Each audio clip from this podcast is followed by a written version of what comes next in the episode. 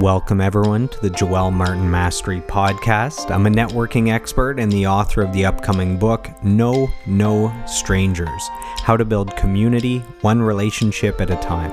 My why is the pursuit of mastery, and the goal of this podcast is to lock arms on a lifelong mission of daily personal growth to become the best version of ourselves. So let's dive in to today's episode.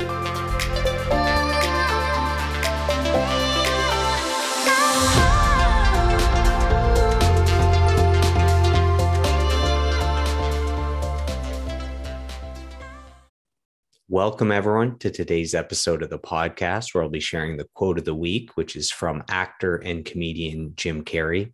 And it goes like this My father could have been a great comedian, but he didn't believe that that was possible for him.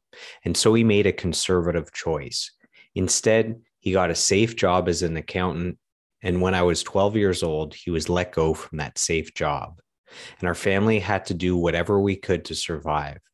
I learned many great lessons from my father, not the least of which was that you can fail at what you don't want.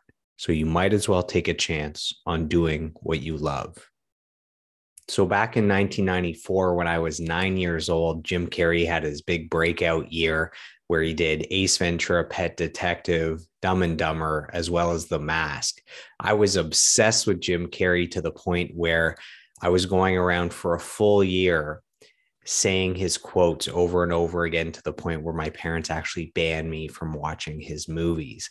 And one thing that's significant about that period of time is 10 years before that, uh, back in, in 1985 ish, so nine years or so, he had written a check to himself for $10 million.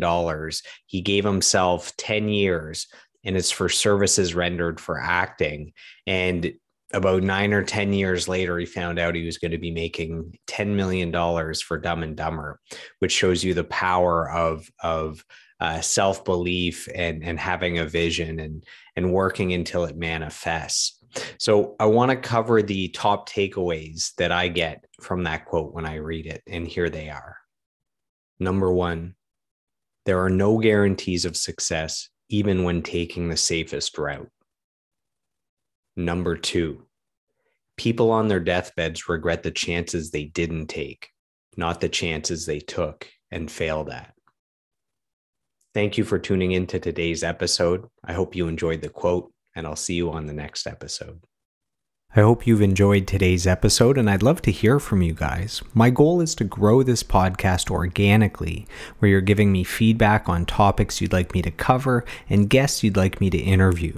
You can reach out to me on Facebook, Instagram, and YouTube at Joel Martin Mastery. Joel is J O E L, and on Twitter at Joel Mastery. So I am done. I am complete. I approve this message, and I'll see you on the next episode.